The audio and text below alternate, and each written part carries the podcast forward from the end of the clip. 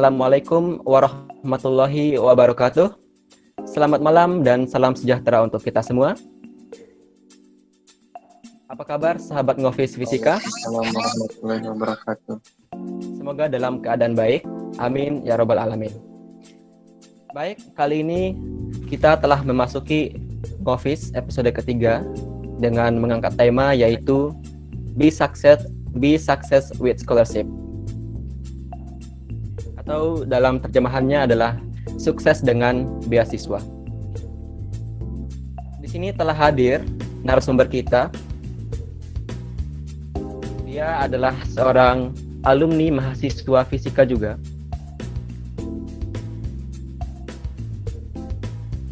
Alumni mahasiswa fisika atas nama Teguh Rifandi SSI.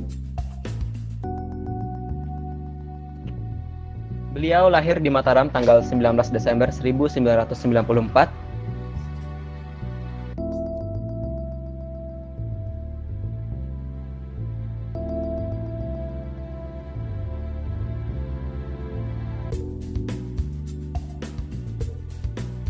Dan beliau juga merupakan awardee dari Australia Award Scholarship atau yang disingkat dengan AAS kita bisa lihat di layar meeting. Itu merupakan kurikulum vitae dari beliau. Bisa kita lihat di sana. Oke untuk riwayat pendidikannya. Pada tahun 2001 sampai 2007 merupakan eh, sekolah dasar 41 Mataram. Kemudian pada tahun 2007 sampai 2010 di Sekolah Menengah Pertama 2 Mataram. Kemudian SMA-nya pada tahun 2010 sampai 2013 di SMA 5 Mataram.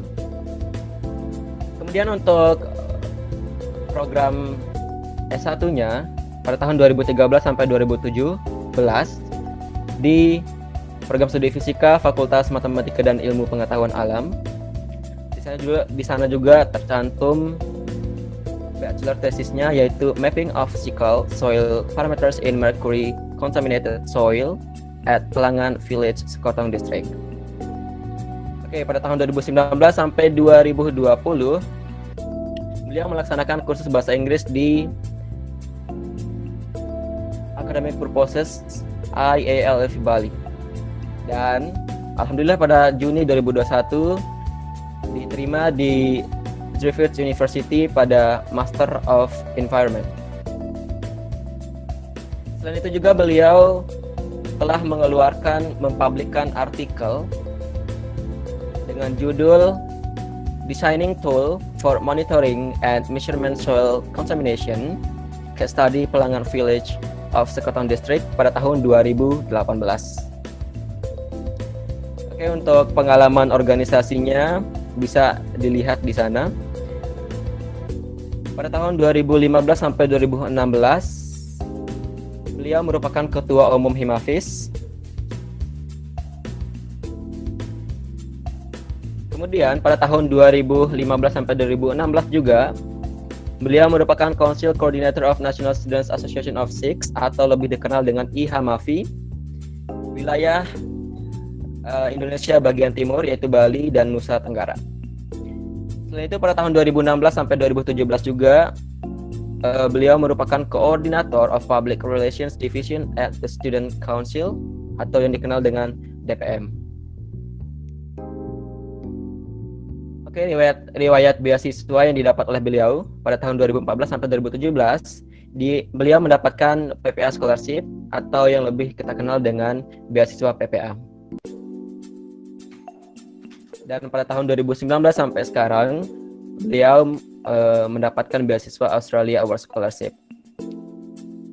Dan untuk pengalaman kerjanya bisa dilihat pada layar. Kemudian skill, computer skillnya bisa dilihat ada banyak sekali. Salah satunya adalah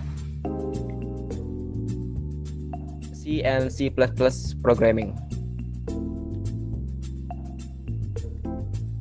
Baik, uh, itu merupakan uh, perkenalan singkat dengan narasumber kita pada ngofis kali ini. Oke, langsung saja kita mulai ke acara intinya. Selamat malam Kak Teguh. Oke, baik, Kak. Selamat malam Kak. Ya malam malam. Maaf saya kendala nih. Ya Kak, enggak apa-apa. Apa kabar hari ini Kak? Baik baik baik. Baik peserta ngopi tadi kita sedikit telah mengenal tentang narasumber kita. Jadi beliau merupakan awardee dari Australia Award Scholarship pada tahun 2020. Nanti akan berangkat eh, insya Allah pada tahun 2021. Benar kak? Ya saya sebenarnya dapatnya 2019. Oh Cuman- 2019. Ya tertunda berangkat ini karena covid. Covid pandemi ya. Ya. Oke kak. Sebelum bahas lanjut ke beasiswanya kak, di sini ada hal menarik yang saya baca di CV kakak Hmm. Eh, di organizations experiences. Nah, di sana ada kakak pernah menjadi ketua umum Himafis. Ya betul. Ya. Boleh diceritain nggak kak? eh, gimana sih rasanya jadi ketua umum Himafis gitu? Dan apa aja yang didapat eh, setelah menjadi ketua umum Himafis? Oke. Kalau ditanya apa yang didapat sih kebanyakan pengalaman sih kan. Eh, kalau dari segi material ya mungkin ada lah gitu kan karena kita jadi ketua waktu itu ya benar-benar ingin ini aja eh, mendedikasikan diri lah buat prodi gitu kan buat himpunan. Jadi mostly yang saya rasa benar-benar perubahannya setelah eh, menjadi ketua itu pengalaman kita untuk memanage sesuatu nggak cuma manage orang lain tapi juga manage waktu manage diri kita sendiri. Kemudian juga eh, public speakingnya juga mulai terasah di situ. Di mana dulu saya dulu eh, waktu SMP SMA ya nggak terlalu banyak inilah relasi tapi begitu kuliah terus ternyata dipercaya sama teman-teman jadi ketua saat itu ya sekarang nggak langsung kita jadi ya, otomatis aja gitu terpaksa harus bisa public speaking terpaksa harus eh, relasi ke teman-teman yang lain itu sih. Yang saya dapat. Terus kalau pengalaman pribadi jadi ketua itu macam-macam sih rasanya. Senang juga terus ada greget-gregetnya juga ada gitu kan. Ya pokoknya pengalaman yang benar-benar bisa dibilang salah satu inilah chapter yang bagus lah dalam hidup untuk banyak diambil pelajarannya. Jadi ketua nggak cuma di Himasis apa pun itu sih buat teman-teman yang lain.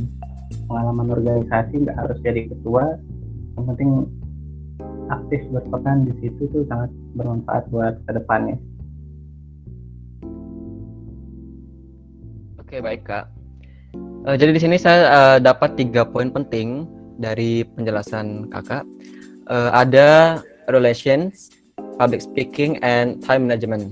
Nah, apakah dari ketiga poin ini itu berpengaruh enggak untuk eh, mendapatkan beasiswa gitu kak secara umum? Iya ya sangat sangat ini sih sangat pengaruh menurut saya ter- terutama yang di manajemen waktu tadi.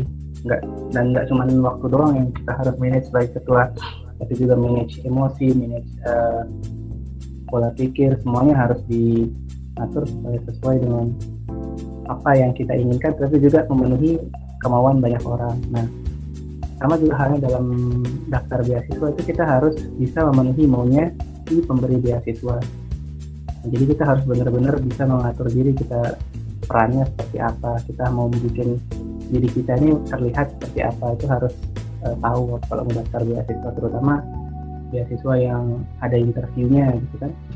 Kemudian yang berperan juga itu kan pengalaman organisasi CV yang saya kasih itu adalah CV yang eh, sebelumnya saya pakai untuk melamar beasiswa. Dan pengalaman organisasi juga dilihat untuk beberapa beasiswa karena ada beasiswa yang uh, mencari orang-orang dengan skill leadership. Nah itu sangat membantu di situ ikut organisasi.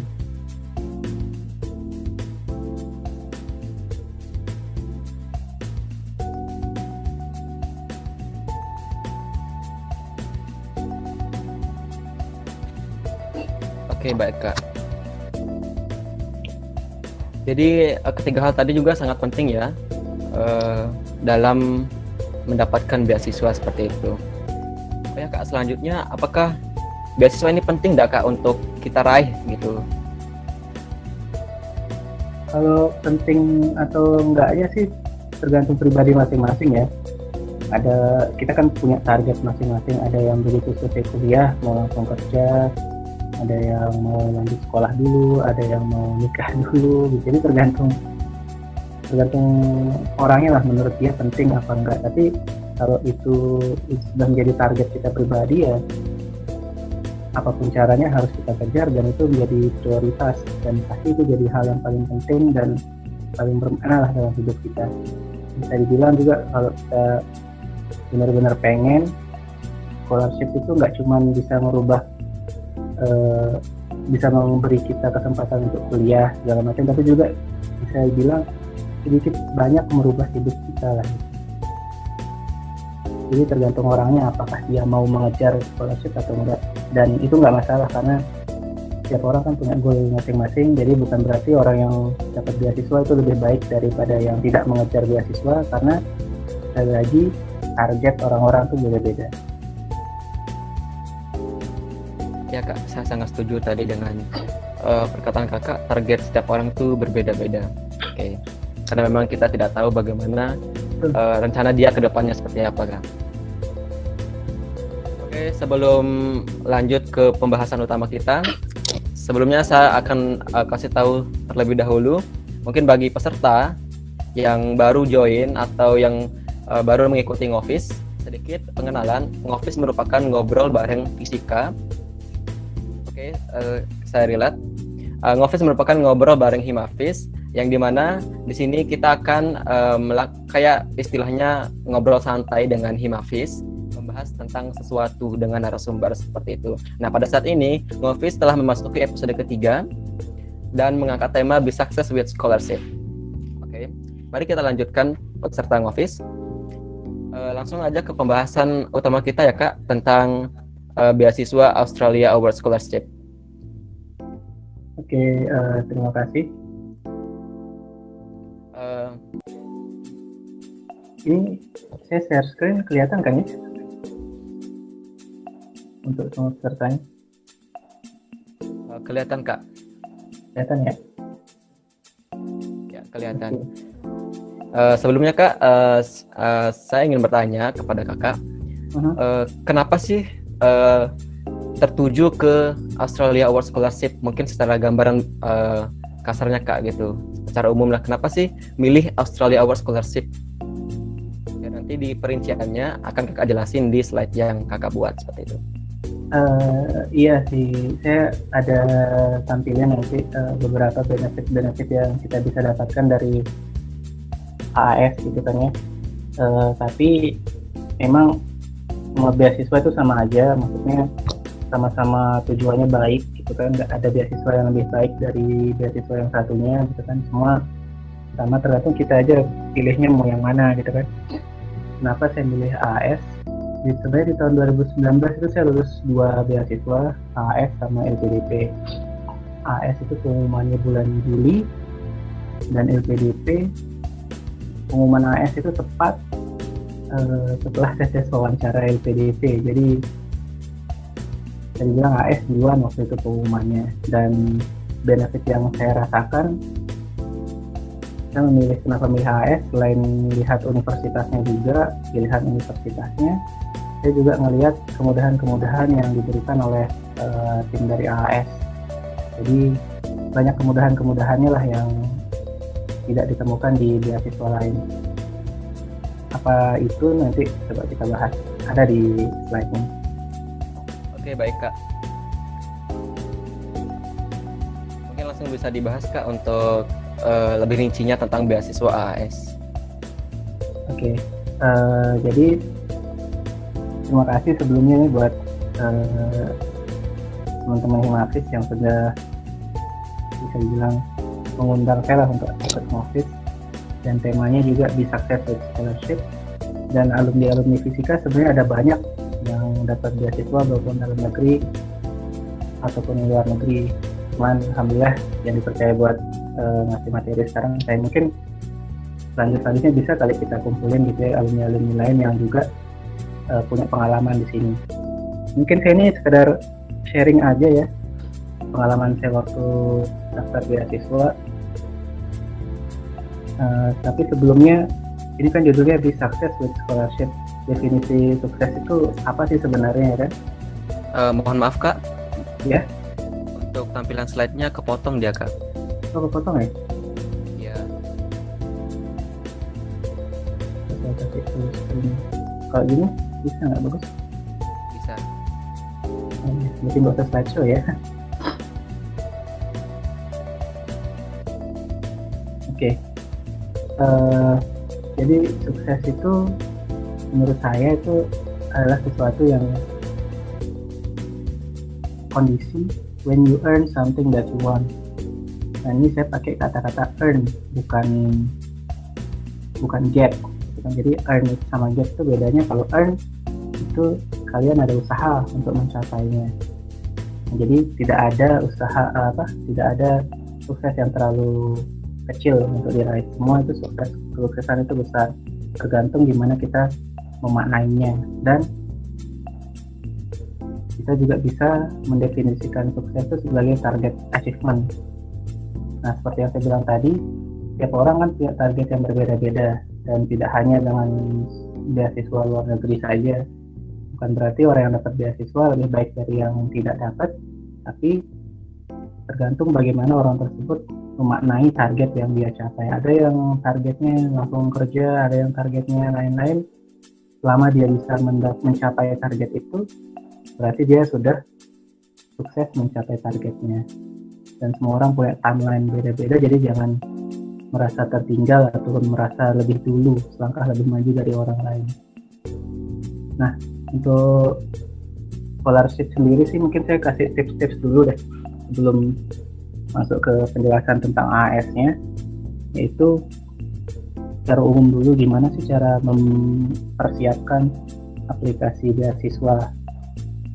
Yang pertama, jelas kita harus uh, mempelajari tentang beasiswa tersebut secara mendalam gitu kan. Tidak hanya kita membaca syarat-syarat apa general requirement-nya saja, tapi juga kita harus cari tahu ini beasiswanya backgroundnya seperti apa, sudah berapa lama dia kemudian apa saja nanti benefit-benefit yang akan saya dapatkan apa saja nanti eh, pelanggaran-pelanggaran yang saya tidak boleh lakukan apa saja nilai-nilai yang terkandung dalam beasiswa tersebut. Kayak misalnya contoh beasiswa UPDP dia tuh punya kayak standar masing-masing orangnya maunya yang kayak gimana.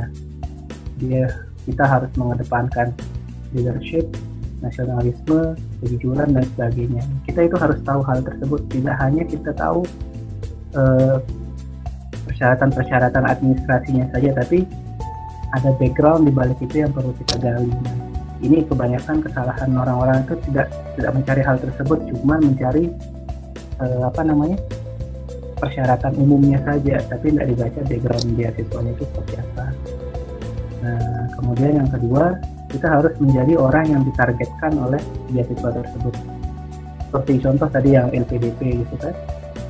Dia mencari orang yang punya skill leadership mencari orang yang nasionalismenya tinggi. Nah hal tersebut lah yang kita tunjukkan di uh, kita. Jadi tidak hanya kita mengandalkan IPK tinggi kemudian bahasa Inggris bagus tapi juga ada skill-skill apa skill-skill aktif yang bisa kita tampilkan. Ada pengakuan orang bahwa kita sudah melakukan sesuatu yang bermanfaat. Dan mereka juga pasti tidak mau sembarangan kan milih orang. Untuk dapat beasiswa harus yang sesuai dengan target mereka. Jadi kita harus benar-benar paham apa maunya beasiswa dan kita menjadi orang yang ditargetkan oleh beasiswa tersebut. Ini tidak hanya berlaku untuk beasiswa kuliah luar negeri saja ini semua beasiswa standar pasti sama seperti ini. Yang ketiga kita harus mempersiapkan segala sesuatunya itu harus benar-benar disiapkan dan tepat waktu. Jangan ditunda-tunda. Pengalaman waktu saya daftar beasiswa ke Korea waktu itu saya sempat daftar beasiswa Korea juga. Eh, bisa dibilang salah satu faktor kenapa saya tidak lulus itu adalah faktor yang ketiga ini. Saya tidak prepare dan tidak on time sehingga saya ngerasa persiapan saya saya segitu-segitu aja. Kemudian saya juga pengirimnya injury time. Jadi pada saat itu saya tidak tidak berkesempatan lah untuk studi di Korea. Mungkin rezekinya juga di sini. Gitu. jadi ini penting sekali kita harus prepare semua segala sesuatunya itu dengan tepat waktu. Kita jangan mulai misal pembukaan beasiswa dari bulan Februari sampai April. Nah kita baru bulan Maret baru mulai merancang. Kemudian April terakhir tanggal 30 baru daftar. Jangan sampai kayak gitu.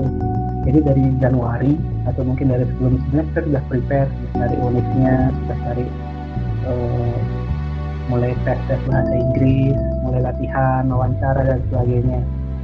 Karena preparation itu sangat penting gimana gimana mungkin kita mau pergi berperang tanpa kita uh, ada preparasi yang amun, apa, tanpa amunisi yang lengkap lah gitu.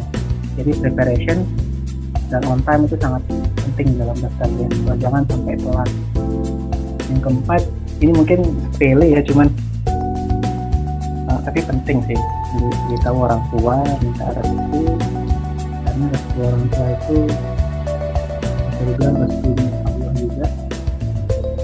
Jadi kalau orang tua kita masih belum memberikan izin ya usahakan lah dikasih izin kan? Yakinkan pelan-pelan keluarga juga semua mendukung. Mungkin hal sederhana yang tidak ada di guideline beasiswa mana pun tapi menurut saya ini penting. Karena kita nggak mungkin kan uh, dapat sesuatu kalau kita tidak diberikan restu sama orang tua dan berdoa. Karena kita sudah berusaha kita sudah belajar pelajari beasiswanya kita sudah preparasi sudah on time semuanya. Tapi kalau nggak berdoa kalau nggak diberikan ridho sama yang maha memberi keputusan maka ya nggak bisa juga kita dapat karena keputusannya bukan di tangan kita.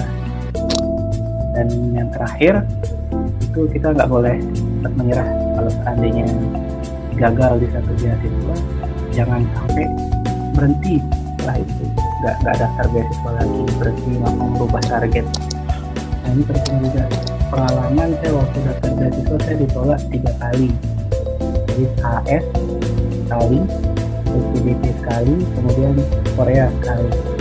Cuman saya nggak berhenti sampai di situ. Dan di sini godaannya sangat berat. Kadang kita eh, udah mau daftar gagal kemudian datang opsi-opsi yang lebih mudah. Ayolah ini kamu kuliah dalam negeri aja. Ayolah kamu kerjain aja dulu. Godaan-godaan itu tetap muncul cuman yang kita jangan nyerah dan terus uh, mengejar target yang kita sudah set dari awal gitu kan. Nah, jadi itu beberapa preparasi yang harus dilakukan sebelum mau daftar beasiswa nah ini adalah beberapa kesalahan orang-orang yang terlalu umum yang sering kita lakukan dalam menyiapkan beasiswa. Yang pertama kita selalu menunda-nunda procrastination. Kalau bisa nanti kenapa sekarang? Gitu. ini salah jangan sampai kayak gini. Kayak saya itu gagal gara-gara menunda-nunda. Kemudian jangan sampai kita miss informasi tidak membaca persyaratan dan informasi terkait beasiswa secara lengkap. Tadi sudah saya jelaskan sedikit. Nah ini juga kurang persiapan juga kadang orang-orang yang daftar beasiswa banyak faktornya sih karena kita menunda juga karena menganggap remeh sehingga karena kita kurang persiapan tadi jadi kita kurang percaya diri terutama pada saat proses interview.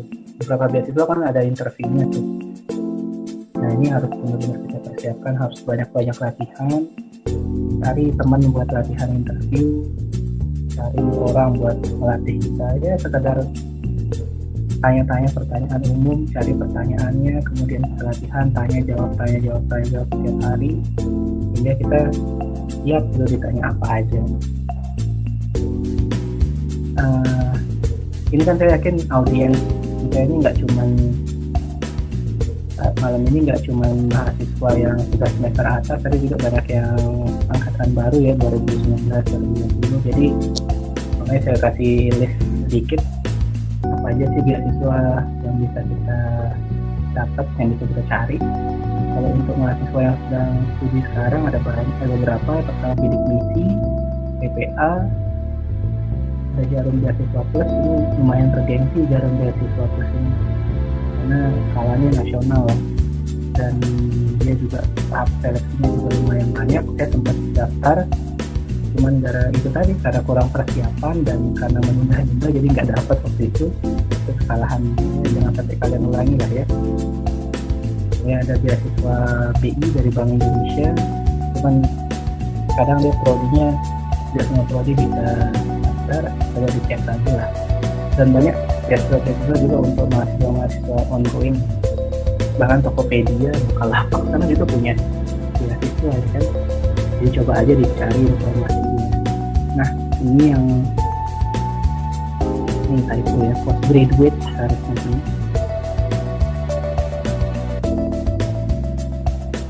Jadi buat teman-teman yang mau lanjutkan kuliah sama luar negeri ini contoh-contoh beasiswa yang bisa dipakai. Masih banyak lagi sebenarnya lebih dari ini nggak cuma ini aja sama ada AAS terus UPDP sama Korea nih Korea nih Global Scholarship nah yang untuk yang tiga teratas sudah ada pengalaman daftar. Alhamdulillah AAS dapat setelah dua kali daftar kemudian LPDP juga eh, sempat daftar dan dapat juga. Tapi saya lebih memilih AS kenapa? Nanti kita bahas. Kemudian ada juga beasiswa chevening ini sedang lagi sekarang lagi buka kayaknya chevening ini. Coba dicari-cari mungkin ada teman-teman yang berminat daftar. Itu untuk master aja kalau master di UK di Inggris. Ada Fulbright dari A yaitu ke Amerika Serikat.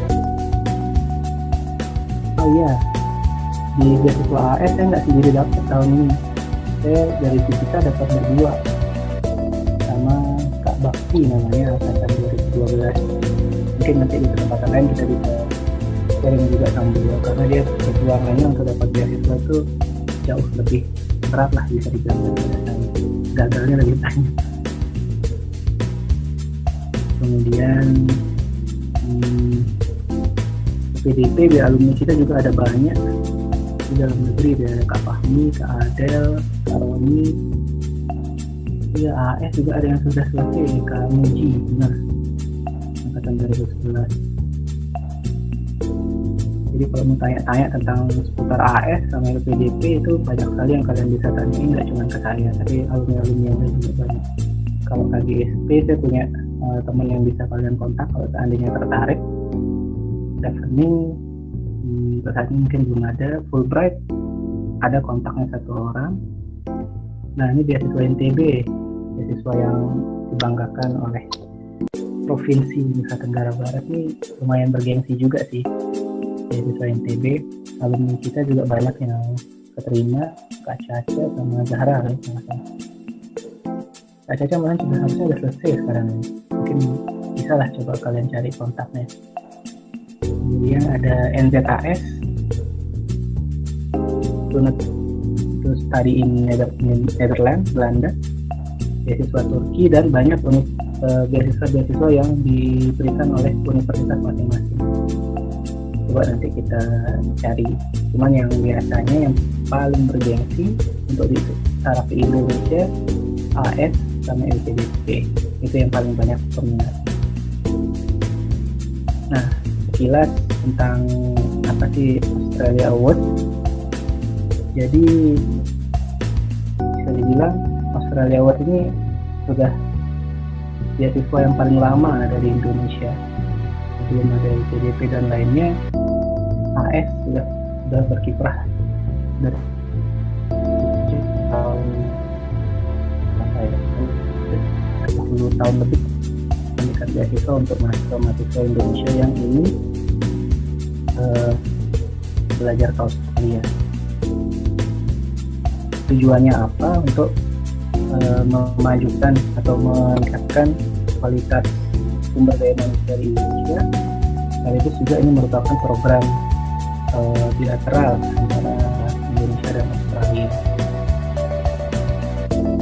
Nah ini jelas lagi tentang Australia uh, Australia Award. Tidak ada batas umur untuk mendaftar bisa mendaftar sebanyak mungkin. Jadi GET ini bedanya sama LPDP ya. Kalau LPDP kemarin kalau nggak salah ada batas berapa kali kita boleh daftar. Sementara AS tidak ada sekali daftar langsung keterima alhamdulillah. Tapi kalau saya ada juga beberapa orang yang berkali-kali daftar baru keterima. Jadi versi ceritanya banyak. Lah setahun itu satu kali program biasanya 250 orang di Indonesia dan didominasi oleh master 80 persennya. Sementara untuk PhD itu 15 persen. Nah siapa saja yang boleh daftar AS itu semua boleh hasilkan di warga Indonesia. Dan kita di NTB ini termasuk dalam geographic focus area atau GFA GFA ini kita bentuknya dapat persyaratan yang lebih rendah. Misal dari segi IPK kalau yang non GFA itu dia harus IPK minimal 3 sementara kita di NTB bisa 2,75 nah itu salah satu kelebihannya GFA dan dia GFA ini punya kuota yang lumayan besar lah.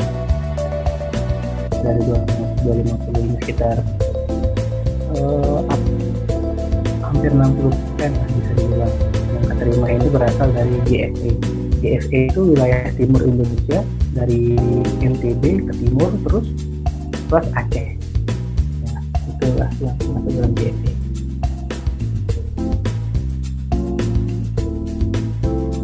nah ini beberapa benefit yang kita bisa dapatkan dari beasiswa Australia Award pertama kita dapat English Academic Preparation. Nah, kalau tadi sempat dibacakan di CV saya, saya ada ikut kursus, yaitu kursus yang dari ini, dari Australia, itu kursusnya gratis. Bahkan kita diberi uang saku. Apalagi kan belajar bahasa Inggris di Bali, bisa jalan-jalan, dibayar, kasih uang saku. Sangat menguntungkan ya buat kita. Kemudian, eh, untuk visa, medical check up dan asuransi kesehatan itu semua ditanggung oleh Australia Wood. Jadi kita kalau mengurus visa kita perlu ngurus sendiri, mereka yang bantu urusin, mereka yang bayarin. Medical check up saya kemarin tinggal datang, kemudian dicek tanpa bayar, gratis semuanya. Kemudian, nah waktu EAP, waktu pelatihan bahasa Inggris itu kan kita ya apa travel tuh dari Lombok ke Bali atau dari daerah lain ke Bali. Nah itu tiket pulang perginya tanggung juga. Kemudian kita juga ada kesempatan untuk konsultasi dengan uh, Australian University. Jadi suatu hari di akhir-akhir program pelatihan itu nanti ada yang namanya information day. Jadi di situ semua uh, hampir semua bisa dibilang semua Universitas Australia itu ngumpul di satu tempat untuk kita.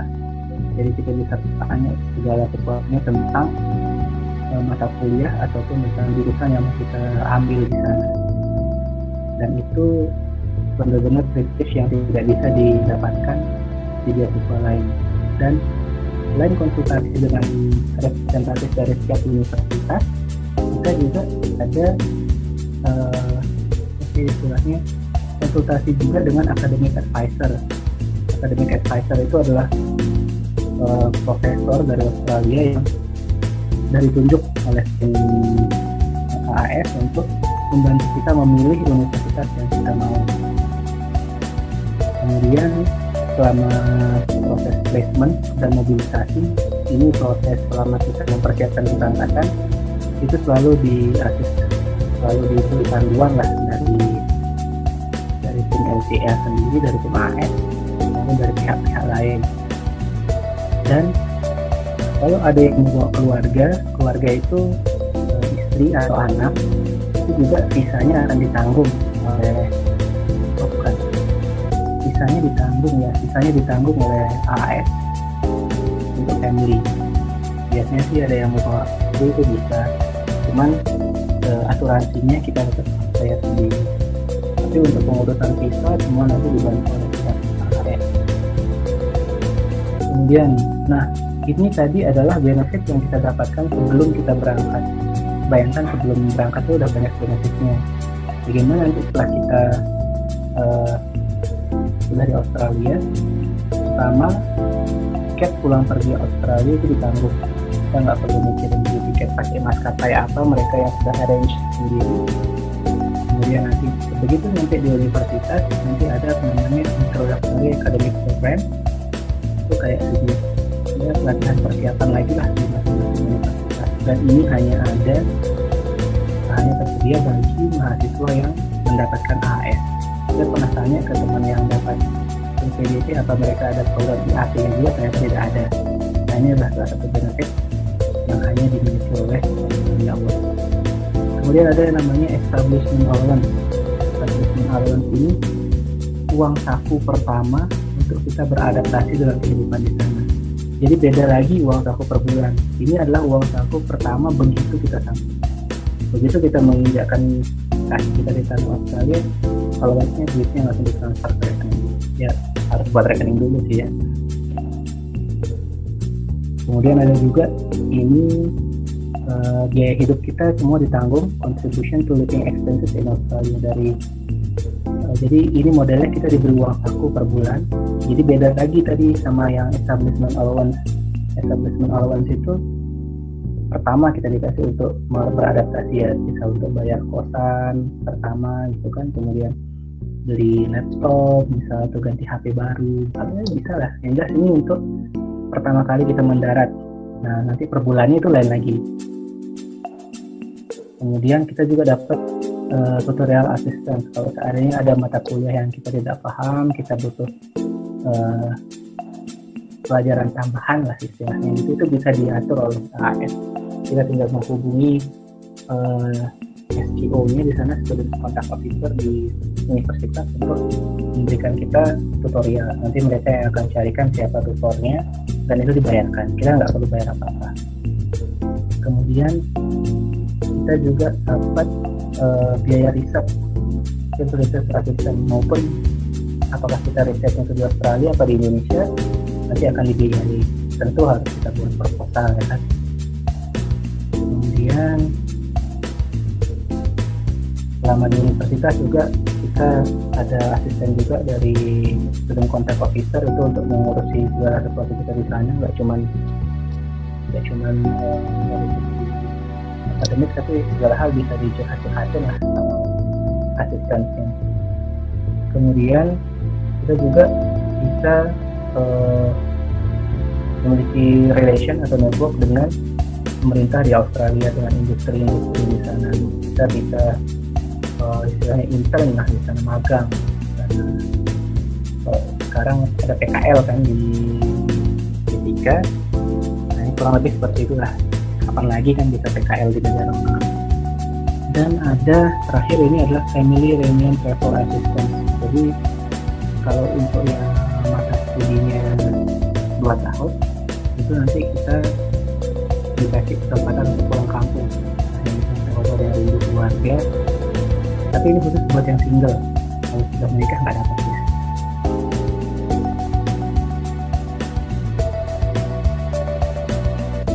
nah ini benefit setelah kita menjadi alumni. Dari uh, Australia Award pertama kita akan menjadi bagian dari Australian Global Alumni Network. Jadi adalah uh, kumpulan alumni orang-orang yang sudah pernah kuliah di Australia. Nggak cuma AS sih sebenarnya jadi semua mahasiswa yang masuk Indonesia yang pernah belajar di Australia pasti jadi uh, bagian dari Australian Global Alumni ini walaupun seandainya dia uh, pakai biaya sendiri kuliah di Australia tetap dia akan menjadi uh, bagian dari perkumpulan alumni. Kemudian nah ini yang hanya dimiliki oleh HRS yaitu ada event-event alumni-nya. Dan ini biasanya nanti akan mengundang artis ternama. Karena waktu itu satu kali cuma satu belum belum dapat waktu itu. Diceritain katanya yang diundang Raisa. Kemudian ya juga kita bisa akses jurnal artikel secara gratis itulah benefit-benefit yang kita bisa dapatkan dari Australia Awards. Apa saja sih persyaratannya supaya bisa daftar beasiswa? Pertama yang jelas kita harus uh, terdaftar sebagai warga negara Indonesia. Kemudian kita punya komitmen ataupun tidak nikah dengan uh, penduduk Australia atau New Zealand. Nah ini tadi yang saya bilang uh, keunggulannya kita yang dari geographic focus area yaitu kita IPK standar yang dipersyaratkan itu 2,75 sedangkan di daerah lain itu bisa sampai 3 kalau nggak salah 3 atau 2,9 ya 2,9 kayaknya. Dan kita syarat IPK nya hanya 2,75 Nah, kemudian untuk syarat bahasa Inggrisnya minimal IELTS 5 atau 500 untuk TOEFL. TOEFL-nya ini yang ITP ya, yang bisa kalian coba nanti kalau mencari cari TOEFL ITP ya itu apa? Itu TOEFL yang paper based, bisa tes di juga, bisa tes di Malawi, saya, rumah bahasa. Atau kalau ada yang mau pakai internet based tes TOEFL itu minimal syaratnya juga 8 nah ini juga syarat eh, ini syarat bahasa Inggris ini sudah di istilahnya dipermudah karena kita termasuk di GSE tadi. Kalau di daerah lain itu IELTS-nya lima setengah atau 500 untuk SBB dan daerah-daerah GSE lainnya IELTS-nya 5 TOEFL-nya 500 jadi dari sekarang misalnya di pengen kalau mau daftar. Oh iya udah kalau aku tahu kapan sih? Oh nanti nanti ada. Kemudian ini untuk PhD itu 6 secara minimal 6 di IELTS dan 50 di ini juga sudah disesuaikan dengan uh, kondisi di GSP jadi syaratnya rendah nah untuk yang ingin daftar master tentu dia harus punya ijazah S1 dengan daftar dokter atau PhD ya tentu sudah harus master gitu. Kan dan nanti di formulirnya itu ada pertanyaan-pertanyaan yang harus dijawab. Atau biasanya saya bilang ini kan jadi esainya AS nanti ada beberapa pertanyaan yang harus dijawab. Isinya itu tentang oh, kenapa kalian milih program tersebut? Kenapa pilih universitas itu? Kemudian nanti setelah belajar itu kalian mau lanjut dia bisa berkontribusi dengan karir? Dan apa yang akan saya lakukan nanti setelah di itu biasanya main questionnya di situ kemudian bersedia untuk mengikuti EAP ya ini salah satu syarat untuk mau daftar harus bersedia ikut EAP nggak boleh nggak EAP dokumen-dokumen yang harus di-upload dokumennya sih menurut saya nggak ada yang terlalu berat untuk dicari gitu karena kita semua udah punya. KTP pas punya kemudian uh, akta kelahiran kemudian CV nya ini agak penting sih jadi uh, mulai dari sekarang coba dilatih untuk nyusun CV karena bisa mungkin buat CV yang benar-benar menunjukkan kalau kita tuh cocok jadi pendaftar beasiswa kayak tadi saya bilang di awal kita harus menjadi orang yang diinginkan oleh beasiswa tersebut. Nah di sisi inilah kesempatannya kita menunjukkan untuk di administrasi nanti CV ini akan dipertegas lagi nanti waktu wawancara. Apakah benar apa yang kita tulis dengan apa yang benar kita lakukan itu nanti akan ditanya oleh pewawancaranya. Jadi CV saya rasa salah satu dokumen yang krusial untuk diupload di sistemnya sini nanti. Kemudian kita juga harus upload ijazah transkrip dan nilai sertifikat IELTS atau TOEFL yang sesuai dengan yang dipersyaratkan tadi di atas. Ini juga mungkin ini yang agak harus butuh banyak persiapan ya IELTS atau TOEFL ini. Jadi cara persiapannya kalian bisa mulai persiapan dari sekarang kalau mulai baca jurnal-jurnal bahasa Inggris kalau ada tugas gitu kan. Jangan selalu mengandalkan buku bahasa Indonesia kalau seandainya ada tugas coba bacalah buku bahasa melatih kalau ada yang berkesempatan ya silahkan cari tempat-tempat khusus kan, untuk belajar. Dan coba belajar bahasa Inggris itu itu adalah kalian harus belajar dengan apa yang kalian senang jadi kalau saya belajar bahasa Inggrisnya saya nggak banyak ikut kursus tapi karena saya senang. Bulan jadi dari dua itu lah saya belajar dari game juga saya bahasa Inggris saya nge-game nggak cuma sekedar apa eh, memuaskan hasratnya game doang tapi juga suka meniru kata-kata yang ada di game itu. Kata-kata yang ada dialog-dialog yang ada di film saya tiru kalau anak kecil anak bayi belajar bahasa kan nggak pernah tuh belajar grammar kayak gimana. Tapi mereka belajar meniru. Itulah yang efektif dengan cara meniru dan membiasakan nah ini untuk yang D3 ya harus eh, menampilkan biasa D3 nya. Dan yang paling bawah mungkin kalau ini agak yang penting ada eh, istilahnya surat rekomendasi dari eh, supervisor. super- ini kan tapi hanya untuk yang dokter hanya untuk yang ingin mendaftar PhD tapi tidak untuk kemungkinan juga kalau yang daftar master mau menampilkan surat rekomendasi itu boleh. Boleh. Itu mungkin itu nanti akan memperkuat. Nah dari dari bisa juga nggak harus dari pembimbing bisa dari dari pembimbing skripsi bisa dari dosen kaprodi ya pokoknya orang-orang yang benar-benar tahu kita lah yang akan memberikan kita rekomendasi. Dan saya rasa ini lumayan membantu ya walaupun tidak wajib untuk yang daftar juga tapi lumayan membantu. Nah di sini tidak ada LOE atau Letter of Acceptance atau tanda terima dari universitas. Jadi untuk daftar ini bedanya AS sama yang eh, beasiswa lain.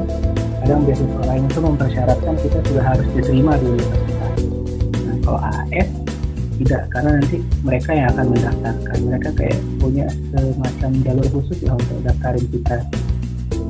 Tapi alangkah bagusnya juga kalau kalian seandainya sudah punya IELTS yang bagus kemudian kontak-kontak universitas dan ada kalian bisa dapat LOE saya rasa itu juga nanti akan membantu lah menambah poin kalian. Karena di situ kelihatan oh ini anak ini benar-benar niat dia sudah mencoba mengkontak universitasnya walaupun uh, belum walaupun nanti kita yang akan daftarin lagi. Nah ini adalah proses seleksi. Ada tanggalnya juga perkiraan ya ini tanggalnya tanggal sebelum covid.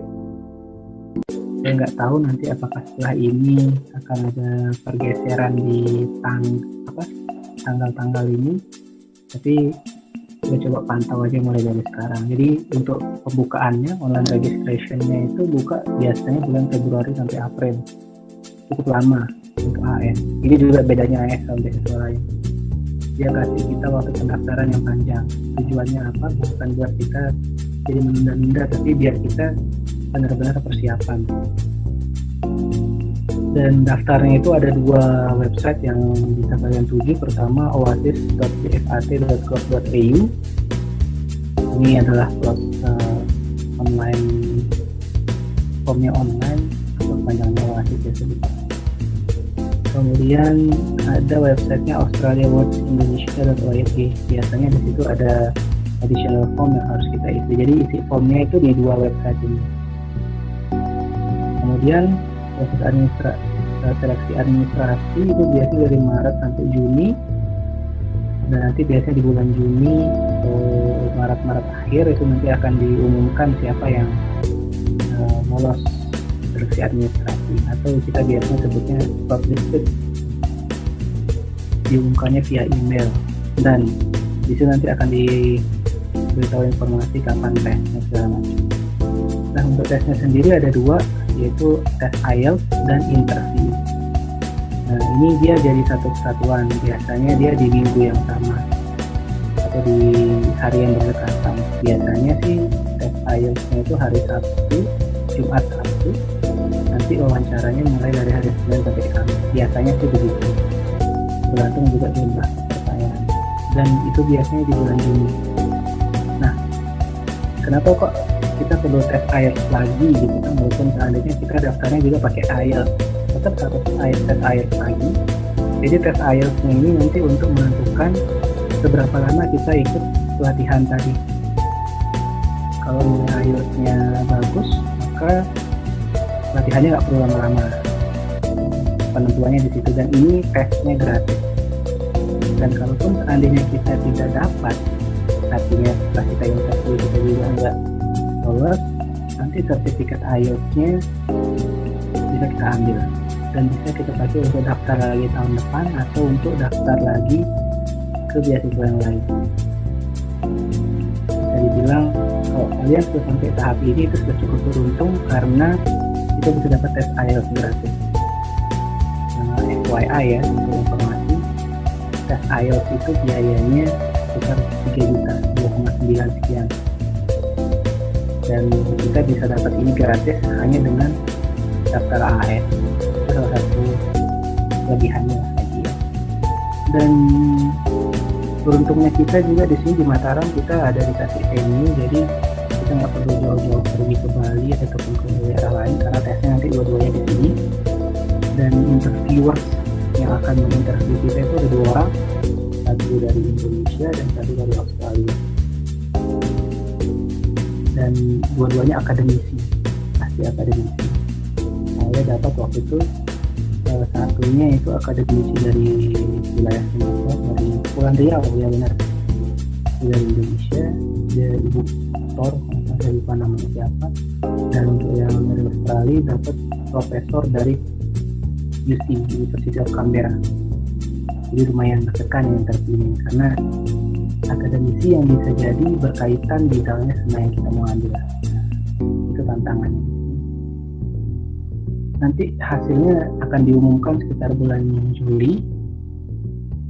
Nah setelah kita mendapatkan pengumuman maka kita akan melakukan yang namanya pre-debater training. Atau tadi saya sebut juga EAP English for Academic Purposes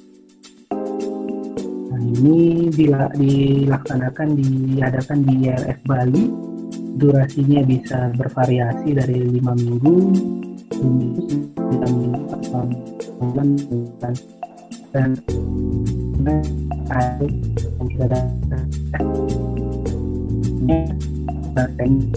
beberapa Januari.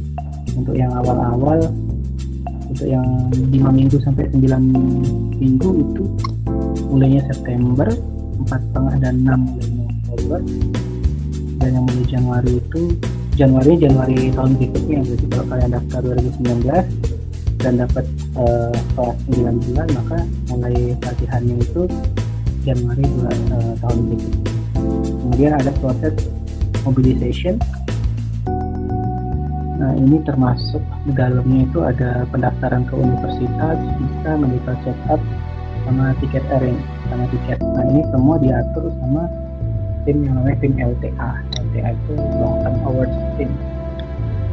Jadi kita tinggal menerima email dari mereka tanda tangan tanda tangan kirim file-file mereka yang ngurus untuk info lebih lanjut ini bisa dicek di websitenya AS itu ada tertera Australia Awards Indonesia.org kalau ada yang mau lihat lebih lanjut bisa lihat di website.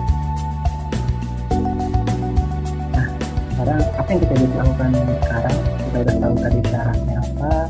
Mungkin juga teman-teman ini ada yang semester semester awal mau ngapain gitu kan? Apa yang kita bisa lakukan sekarang untuk mempersiapkan kalau seandainya merasa beasiswa? Tidak cuma beasiswa AS saja, tapi beasiswa-beasiswa yang lain baik untuk yang mahasiswa yang ongoing ataupun uh, yang mau mencoba daftar master pertama yang jelas seperti yang saya bilang tadi di awal kita harus riset tentang scholarship itu cari tahu secara menyeluruh tentang semuanya harus tahu berapa uang yang dikasih bisa harus tahu juga berapa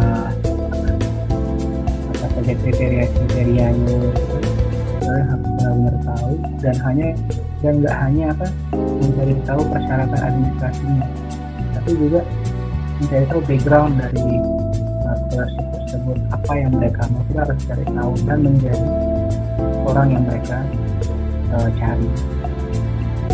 Tetap kemudian selanjutnya tetap belajar. Uh, kita tahu beberapa beasiswa mempersyaratkan IPK yang tinggi. Jadi ya seharusnya tetap belajar lah.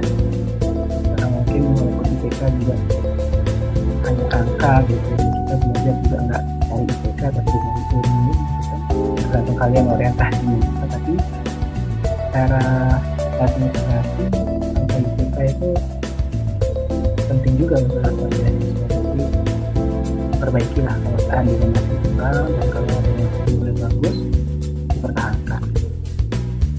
Nah ini dia nih. Yang ketiga kalian harus aktif di organisasi apa aja.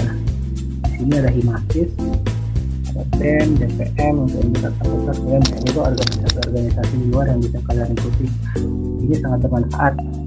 Seperti yang tadi saya bilang kalau ada beasiswa yang mencari orang yang punya skill leadership, skill nasionalisme, public speaking segala macam organisasi itu sangat membantu. Jadi jangan pikir ikut organisasi cuma habis-habisin waktu dan menghambat segalanya. Tidak tapi organisasi itu jadi yang akan membantu kita mendongkrak kita jadi kayak punya nilai lebih dibandingkan orang lain dengan mengikut organisasi. Kemudian belajar nulis dalam bahasa Indonesia maupun bahasa Inggris. Sering sekali uh, kita kalau suka nulis itu suka kepanjangan suka apa ya suka tidak concise gitu bahasanya tidak apa ya istilahnya concise itu ya. Uh, kurang ini juga kurang pas lah gitu bahasanya. Kita sering kayak gitu. Dan ini juga nggak hanya berlaku untuk daftar beasiswa tapi juga berlaku untuk nulis skripsi nulis laporan semuanya. Dan kita belajar nulis itu paling dasar itu dari nulis laporan pada saat praktikum.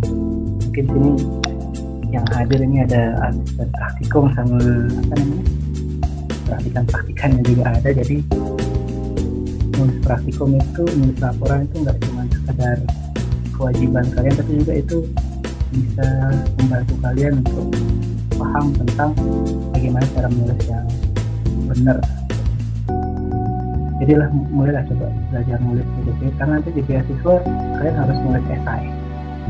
Tidak hanya beasiswa yang untuk luar negeri contohnya beasiswa jarum itu kalian harus buat esai. Dan PDP juga dalam negeri harus buat esai semua buat esai jadi belajar tulis dari sekarang. Ini selanjutnya yang pentingnya ini improve your English skills. Mulai dari sekarang cobalah baca-baca buku bahasa Inggris mulai referensi dari jurnal-jurnal berbahasa Inggris jangan hanya baca bacaan yang bahasa Indonesia. Coba mulai berbicara dalam bahasa Inggris ya, sama teman-teman. Dan jangan dibilang sombong untuk orang yang ngomong bahasa Inggris karena tahu mereka sedang belajar gitu. jadi ini sangat krusial bahasa kita terutama ya luar negeri bahkan di dalam negeri pun kadang dia mempersyaratkan syarat bahasa jadi sekarang udah nggak ada alasan kita nggak mau belajar bahasa Inggris karena pasti dibutuhkan. Bahkan saat bekerja itu ada beberapa pekerjaan yang membutuhkan uh, penggunaan bahasa kemudian selain kalian riset juga tentang uh, UNIF tentang scholarshipnya kalian juga harus riset tentang universitas itu dan tentang mata kuliah mata kuliah yang ditawarkan. Kesalahan orang kebanyakan cari universitas atau cari program yang uh, universitas yang top yang satu. Padahal tidak tidak menjamin kalian harus mencari jurusan yang benar-benar sesuai dengan yang kalian mau bukan berdasarkan dia universitasnya tinggi. Jadi nanti oh, rankingnya tinggi. Jadi kalau ditanya nanti sama interview kenapa kamu milih universitas ini? Kalau seandainya kita langsung jawab oh karena universitas A adalah universitas yang paling bagus di Australia. Kita bakal nggak dapat itu. Karena kita hanya melihat berdasarkan ranking. Tapi kalau bisa kita harus tahu benar-benar ini mata kuliah ini jurusan yang benar-benar saya butuhkan saya butuh mata kuliah ini sehingga saya ini bisa nanti bisa mendukung karir saya ke depan. Itu yang harus kalian benar-benar tahu. Jadi cari jurusan jangan lihat ranking universitas. Ini yang harus coba kalian uh, tekankan lah dari sekarang kalau mencari dari apa dari program studi. Nah ini juga yang penting nih selanjutnya kalau um, terutama untuk yang mau daftar. Kan istilahnya uh, mau daftar S2 yang research based yang pure research. Jadi kalian harus banyak banyak riset banyak banyak publikasi. Dan publikasi itu juga sangat membantu nanti saat pendaftaran beasiswa karena dia tahu oh kita sudah berpengalaman di sini pengalaman kerja juga penting. Jadi yang nganggap moas itu nggak terlalu penting untuk coba diubah mindsetnya dari sekarang. Karena moas itu juga dihitung pengalaman kerja. Dan saya tulis moas itu di di saya waktu itu. Jadi itu karena saya sadar saya risetnya nggak terlalu banyak publikasi juga saat itu cuma satu. Saya butuh pengalaman kerja untuk mengimbangi. Mungkin juga ada yang teman-teman yang minder aduh saya belum punya kerjaan tapi ternyata dia risetnya ada banyak. Sudah banyak um, publikasi juga itu juga membantu bisa mengimbangi lah. Kalau bila perlu kalian sudah harus punya punya plan research proposal. Itu sangat membantu nanti terutama kalau kalian mengambil yang research base selanjutnya ya ini kalian harus mulai coba bikin CV dari sekarang. Sederhana CV baca nulis-nulis alamat cuman ini penting. Nah, coba tulis dalam bahasa karena seperti yang saya bilang sebelumnya CV ini kesempatan kita untuk menunjukkan siapa diri kita. Dan di situ juga kesempatan kita untuk menunjukkan bahwa kita adalah orang yang dicari oleh tersebut jadi nulis CV juga nggak sembarangan. Di sini ada ada hal yang harus kalian pikirkan ada hal yang tidak harus kalian takutkan di CV dan terakhir mulai dari sekarang mungkin teman-teman yang masih semester semester bawah ataupun ataupun yang sudah semester atas cobalah untuk mulai memikirkan lima tahun ke depan sepuluh tahun ke depan saya mau ngapain? Karena biasanya pertanyaan ini akan sering di dikeluarkan oleh interviewer pada saat kita uh, wawancara. Atau bahkan bisa jadi ini adalah salah satu esai yang harus kita tulis lima tahun ke depan, 10 tahun ke depan saya menjadi apa dan dengan menjawab pertanyaan ini kita juga bisa tahu jurusan apa yang saya harus ambil mata kuliah mata apa yang saya butuhkan. Nah, jadi mungkin uh, itu saja yang saya bisa sampaikan. Mungkin mohon maaf kalau ada kelamaan ya agak banyak yang dibicarakan. Kalau ada yang ingin bertanya silahkan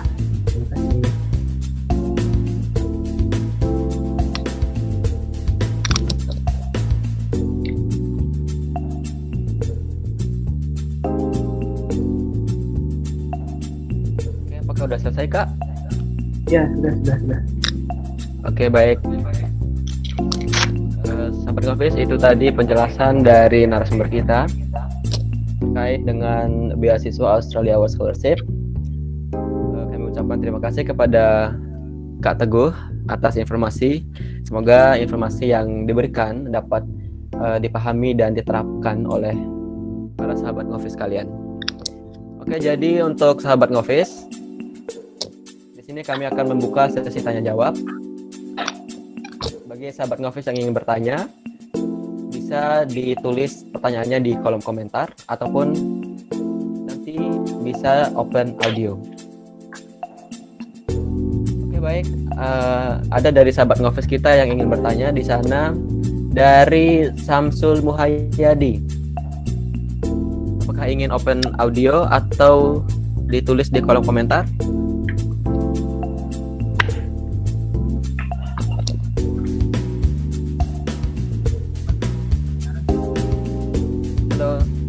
Saudara Samsul Muhayyadi.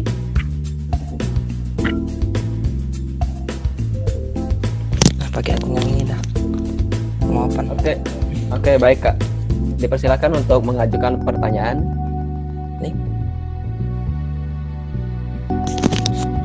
Kedengaran nggak? ya ya dengeran dengeran Kedengaran kak. Assalamualaikum warahmatullahi wabarakatuh. Selamat malam. Malaman gue. Eh. Bentar, saya mau nanya nih. Em, untuk persiapannya sendiri ya. Kalau misalnya itu kita persiapan dari hampir nol gini, itu untuk persiapannya. Itu kira-kira kita butuh waktu itu eh, berapa lama? Terus untuk yang kedua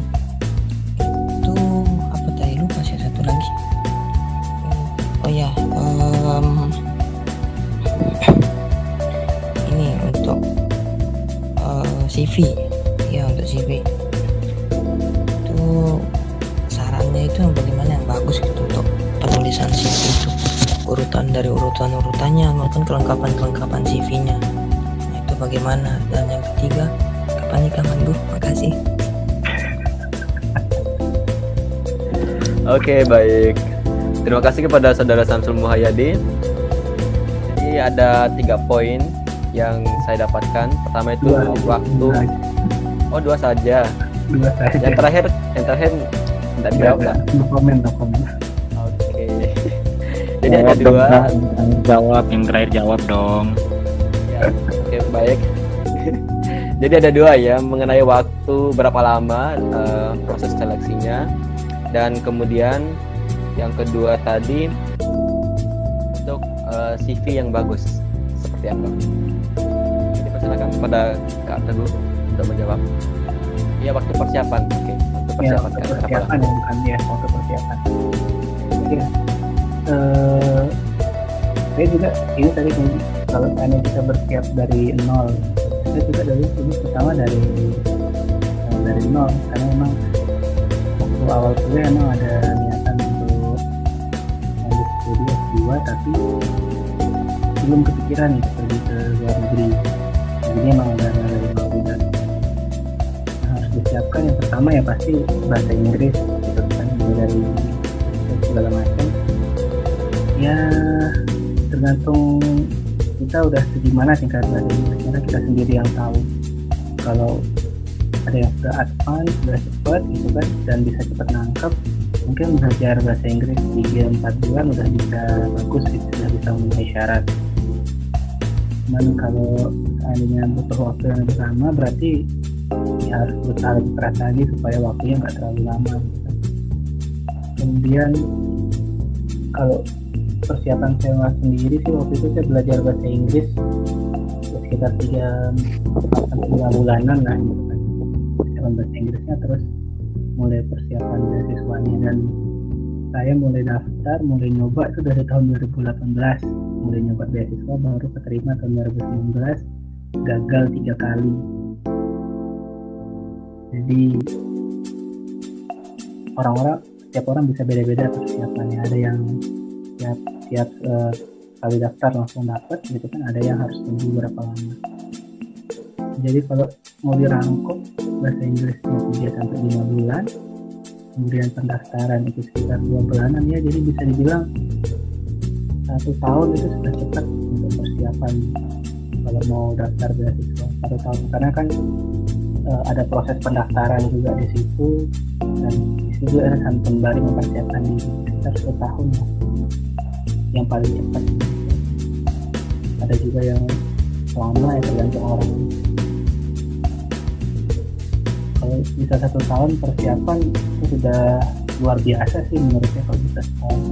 Dua tiga itu ya normal lah kalau mau belajar keluar negeri persiapannya dan mumpung banyak juga nih adik-adik yang masih semester semester bawah jadi coba aja mulai dari sekarang gitu kan.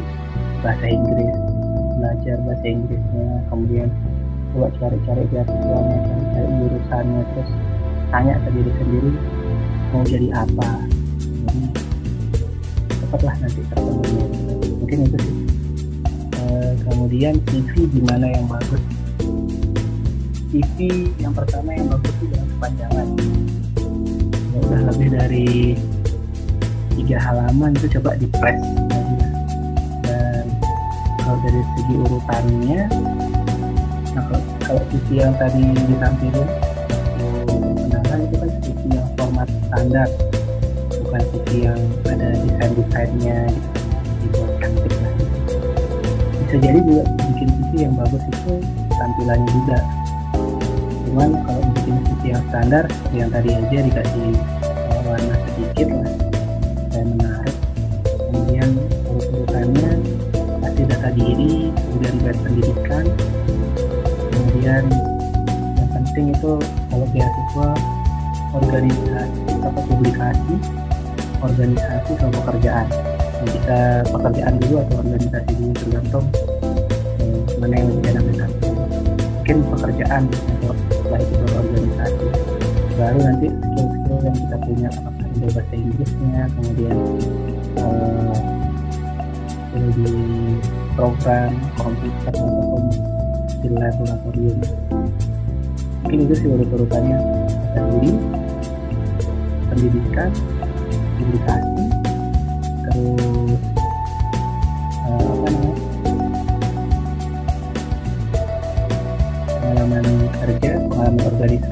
baru skill tambahan lainnya kalau mau ada yang masukin pengalaman seminar atau workshop juga bisa tapi dipilih mana yang sesuai sama kebutuhan beasiswa itu kalau seandainya beasiswa untuk master untuk untuk SRS 2 gitu kan tapi kita ngasihin kita pernah ikut workshop eh, cara memasak yang baik itu nggak perlu gitu kan jadi kalau dipilih lah mana yang eh, perlu dimasukkan ke sisi atau enggak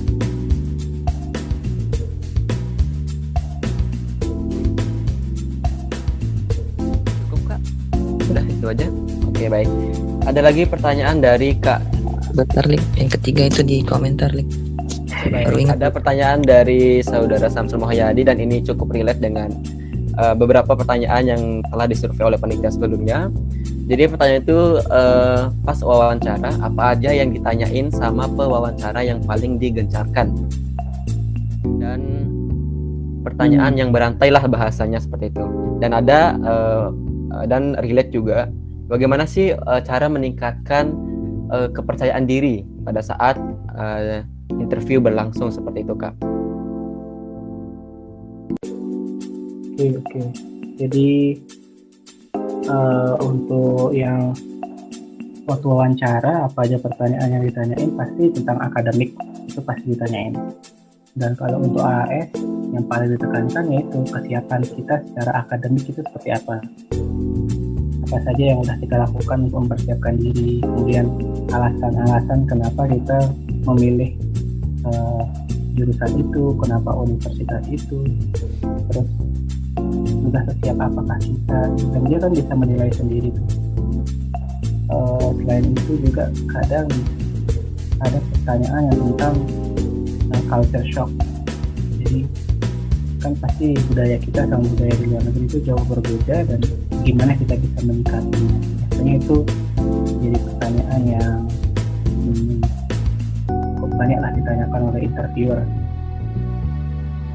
Cuman yang paling ditekankan itu sih kesiapan kita secara akademik itu. Gimana apa aja persiapan yang kita lakuin kemarin nulis publikasi peranmu di mana gitu kan. Apakah eh, nanti sudah mau ada rencana riset bisa jadi ditanyain seperti itu. Kemudian bahkan ada juga yang ditanyain berapa SKS yang akan kamu ambil. Dan dari situ dia menguji apakah kita benar-benar cari tahu nggak sih tentang mata kuliah tentang jurusan yang kita ambil sampai SKS SKS nya pun kadang diperhatikan jadi coba itulah kalian cari-cari informasi itu gali dalam dalam-dalamnya supaya kita terlihat siap untuk eh, menjalani kehidupan akademik di sana. Tidak cuma dari segi kesiapan dari segi apa mental kita pikir kita juga fisik juga bisa lah membantu dijawab terus apa tadi tadi? Uh, itu kak cara untuk meningkatkan kepercayaan diri pada iya, saat iya. interview. Ya. Kalau kita udah persiapan dengan maksimal pasti kita percaya diri. Itu sih pertama persiapan maksimal kemudian relax belum menempatikan dengan eh kau sebelum interview gitu ya. Sebelum interview coba relax tegang eh, coba berpikir yang positif gitu kan. Itu salah satu cara saya kemarin terus minta restu orang tua juga sebelum masuk. Itu bisa menambahkan kepercayaan diri juga jangan lupa berdoa. Tapi yang paling penting itu menurut saya persiapan. Kalau kita benar-benar udah siap pasti kita percaya diri contoh kalau misalnya kalian tulis esai ya kan? Suruh tulis esai. Kalian menulis esai sehari sebut semalam kalian cuma sekedar tulis sekedar kompas gitu kan? Jadi esai yang kalian tulis nggak ada masuknya gitu ke dalam pikiran kita nggak meresap lah ke dalam jiwa gitu kan? Jadi begitu kita ditanya ya cuma sekedar ngapal dan mereka bisa ngelihat apakah kita itu benar-benar menyatakan apa yang kita tulis itu benar-benar dari dari hati yang paling dalam atau cuma sekedar memenuhi kewajiban tuh mereka bisa tahu pada saat itu. Jadi kalau kita emang benar-benar uh, esai semua persiapan kita lakukan dengan maksimal kita resapi apa yang kita tulis tidak cuma sekedar dihafal pasti kita bakal jadi belas itu saya benar-benar nervous karena itu uh, pengalaman pertama juga waktu interview. Jadi sampai kelihatan. Dan memang persiapannya juga kurang latihannya kurang kemudian uh, esainya juga rupanya kurang sapi gitu kan. Jadi begitu saya ditanya saya bisa jawab tapi tidak meyakinkan gitu kan. Beda kan kalau seandainya kamu ditanya kemudian kita sekadar jawab tapi nggak ada rasanya gitu yang, kita jelaskan mungkin kalau seandainya kita persiapan dengan maksimal dan kita resapi apa yang kita tulis apa pun yang ditanyain kita pasti bisa jawab dengan percaya diri Oke baik kak. Jadi poin penting di sini untuk meningkatkan kepercayaan diri pada saat uh, interview berlangsung itu uh, persiapan yang maksimal gitu ya kak. ya persiapan Yang yang bisa mengalir ya. Oke selanjutnya ada pertanyaan dari saudara Gilang Wanul. Oke pertanyaan pertama udah dijawab tadi ya. Eh, yang pertanyaan itu selanjutnya ini gimana caranya milih kampus dan Kak Teguh udah berapa kali gagal? sudah dalam apa Oke, mungkin saudara Gilang Wanul bisa diperjelas gagal dalam apa?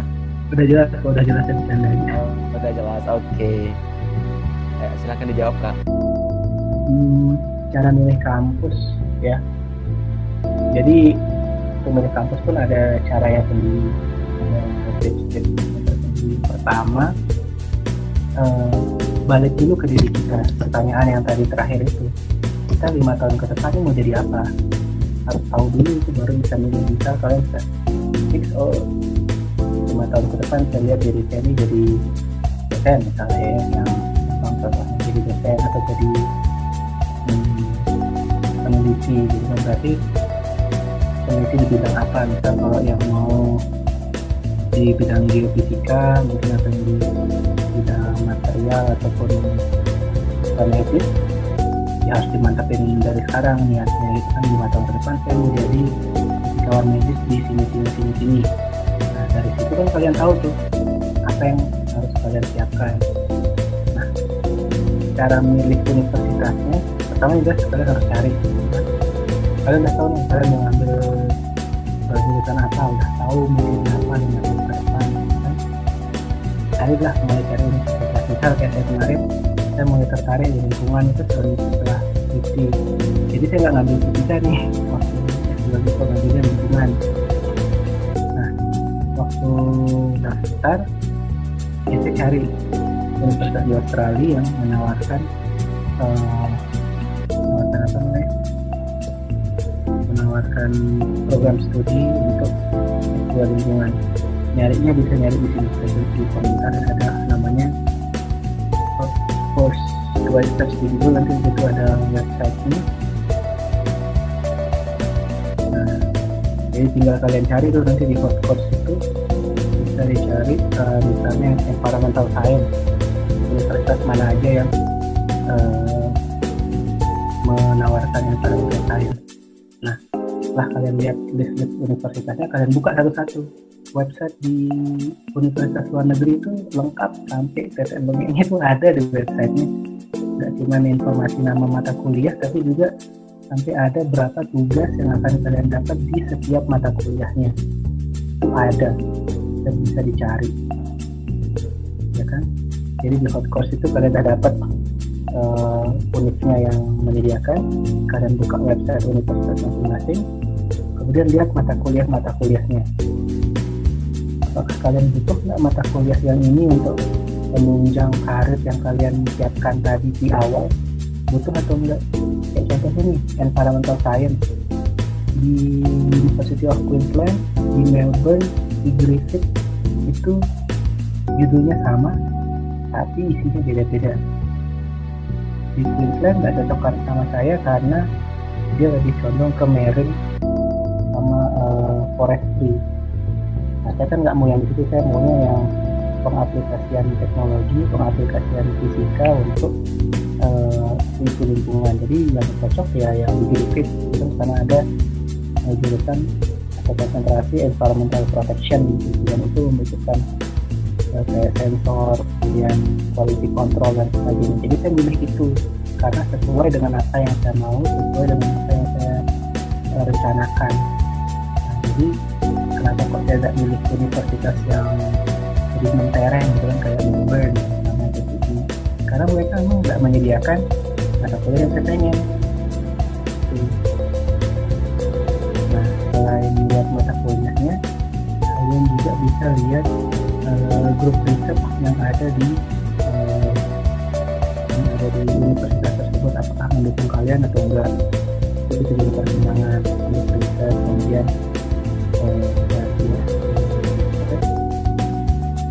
nah ada nggak profesor atau um, pengajar di sana yang kira-kira berpotensi jadi pembimbing kalian nanti pada saat uh, pada saat kalian tesis jadi itu perlu kalian harus cari tahu. Kalaupun kalian nggak bisa menghubungi langsung di profesornya sekarang sebenarnya kalian tahu namanya dan tahu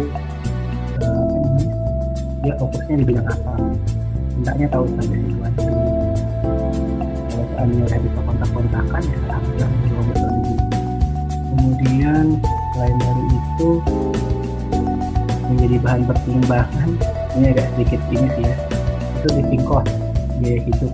Karena biaya hidup di universitas juga sekarang beda-beda. Dan itu bisa jadi pertimbangan juga karena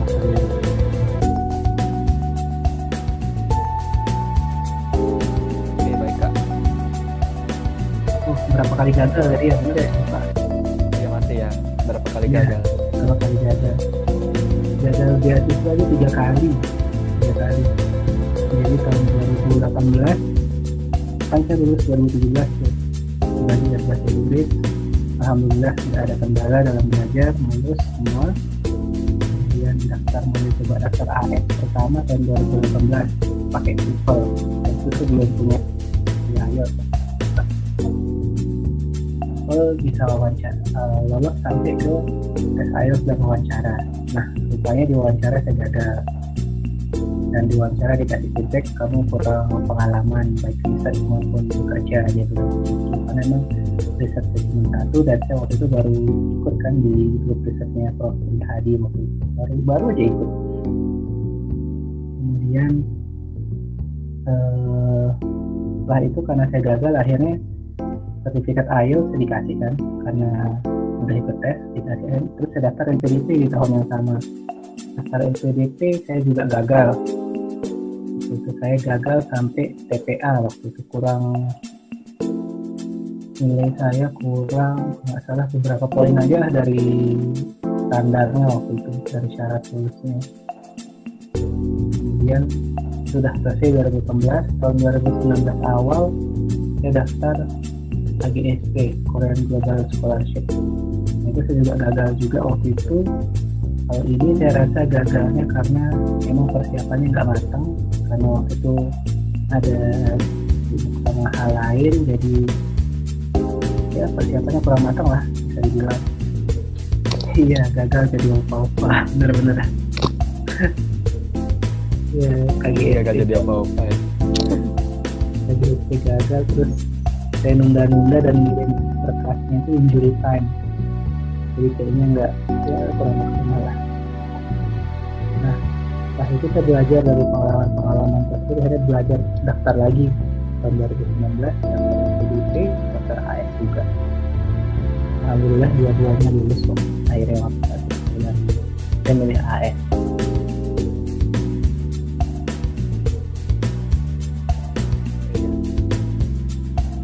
beberapa kegagalannya akhirnya bisa menemukan keberhasilan di AS. Alhamdulillah. dan banyak orang juga yang gagalnya itu lebih apa lebih banyak gitu daripada saya. Saya tiga kali itu bisa dibilang masih sedang lah. Banyak orang yang sampai berkali-kali coba baru bisa dapat tapi ada juga yang baru perkali pertama kali daftar masih fresh graduate bisa dapat AS luar biasa itu kalau dibilang itu yang sangat luar biasa. Mungkin eh, saya rasa sih SI-nya yang benar-benar mendukung dan pengalaman pengalaman dari organisasi maupun riset saya rasa sih itu. Ada teman saya satu kelas waktu PDP kemarin di, dia dari Makassar. Dia itu masih fresh graduate. Dan memang ternyata setelah saya lihat SI-nya ternyata memang benar-benar beda jumlah kelasnya sama SI yang saya buat Oke baik kak. Eh, sebelum melanjutkan ke pertanyaan, eh, mungkin kakak bisa matikan presentingnya kak, biar nanti layarnya di layarnya bisa full. oke Oke baik kak, udah udah dimatikan. Oke baik, pertanyaan selanjutnya datang dari eh, Kak Ardi Juhair Diman. Oke, informasi ini adalah pertanyaan terakhir dan untuk pertanyaan dari saudari Emma Maulida mungkin bisa di browsing yang eh, dikirimin sama Kak Teguh itu karena lengkap terkait dengan beasiswa dan masa pendaftaran ataupun tentang kampusnya. Oke. Pertanyaan dari Kak Ardi Juhair Diman. Kak mau nanya tentang wawancara apakah seputar skripsi S1 kita ditanyakan dan untuk kita yang ingin mengambil jurusan S2 yang sedikit tidak linear dengan background S1 bagaimana tips untuk menjawab interview. Oke, sebelum jawab pertanyaannya Ardi, ini mungkin si Emma untuk hot course itu cuma uh, informasi tentang universitas saja. Kalau tentang beasiswa nggak ada di situ. Ya jadi gimana nyarinya ya cari aja di internet di Google pasti banyak kapan-kapan pendaftarannya atau follow aja akun-akun Instagram atau akun-akun media sosial dari AS atau dari PDP mereka pasti update. Eh, kemudian Ardi hmm, seputar skripsi apakah kita ditanyakan? Bisa jadi sih ditanyakan ya bisa jadi. Terutama kalau eh, kamu daftar beasiswa LPDP biasanya itu ditanyain tentang skripsi malahan tentang organisasi dan tentang keluarga ditanyain kalau LPDP karena dia eh, agak lebih dalam dan ke sana kemari. Nah kalau LPDP kalau AS ya pure tentang akademik. Dan bisa jadi juga di AS ditanyain tentang jadi kita nggak cuma skripsi tapi juga apa aja kontribusi-kontribusi yang pernah kita lakukan gitu bisa jadi skripsi bisa pengertian tentang kalau kalian tulis eh, pengalaman kerja misalnya ngajar atau ngoas mungkin kalian juga bakal ditanyain sebenarnya apa pun yang kalian tulis informasi yang didapatkan oleh di interview pasti akan ditanyain cuman waktu itu saya nggak ditanyain sih cuman pasti bakal ditanyain mungkin nggak menarik kali skripsi saya kemudian untuk kita yang di jurusan sedikit tidak linear dengan background S1 Eh, saya juga bisa dibilang sedikit tidak linear sih karena saya fisika konsentrasi instrumen dapatnya di environment. Makan kagak kok bisa gitu ya lumayan tidak linear ya ya lumayan tidak agak Ya. agak agak polinom lah mungkin. Ya dan sekarang di MIPA udah ada ilmu lingkungan kak. Iya. Mudah-mudahan Alhamdulillah. Nah, jadi pertanyaan saya waktu LPDP jadi saya pernah ditanya waktu LPDP ini kan kamu jurusannya fisika tapi kok kamu ngambilnya lingkungan kan nggak bikin nyambung tuh ya saya jawabnya gini waktu itu. Fisika itu dasarnya saya di fisika saya belajar tentang sensor saya belajar tentang eh, sifat-sifat fisik yang ada di apa, yang ada di semua benda yang ada sifat fisik lah sifat yang ada di lingkungan juga nih termasuk apakah ada itu kemudian ada ini kan bisa udara kelembaban udara kualitas. Itu kan semua butuh analisis fisik. Dan fisika itu jadi salah satu ilmu dasar untuk studi lingkungan. Karena studi lingkungan itu kan agak sedikit kompleks nggak hanya yang butuh biologi dan kimia tapi juga fisika bahkan sosial juga termasuk satu aspek dari studi lingkungan itu ada ada, ada banyak. Dan saya bilang juga ke informasi waktu itu masyarakat NTB notabene kalau saya ajak ngomong tentang fisika pasti mereka menganggapnya sudah pasti sulit tapi kalau saya ngajak ngomong tentang sampah saya ngajak ngomong tentang kualitas udara kebersihan itu pasti bisa lebih dan saya ingin mencoba masuk di situ yang saya sudah dapat selama saya belajar di fisika saya bisa teknologi-teknologi yang bisa digunakan oleh masyarakat untuk memperbaiki kualitas jadi secara tidak langsung kita yang belajar fisika itu punya dasar bilang kita punya dasar yang kuat bilang punya ya dasar punya dasar yang kuat untuk mempelajari dan mengaplikasikan ilmu kita ke bidang-bidang jadi contohnya saya ke lingkungan Oke, baik kak.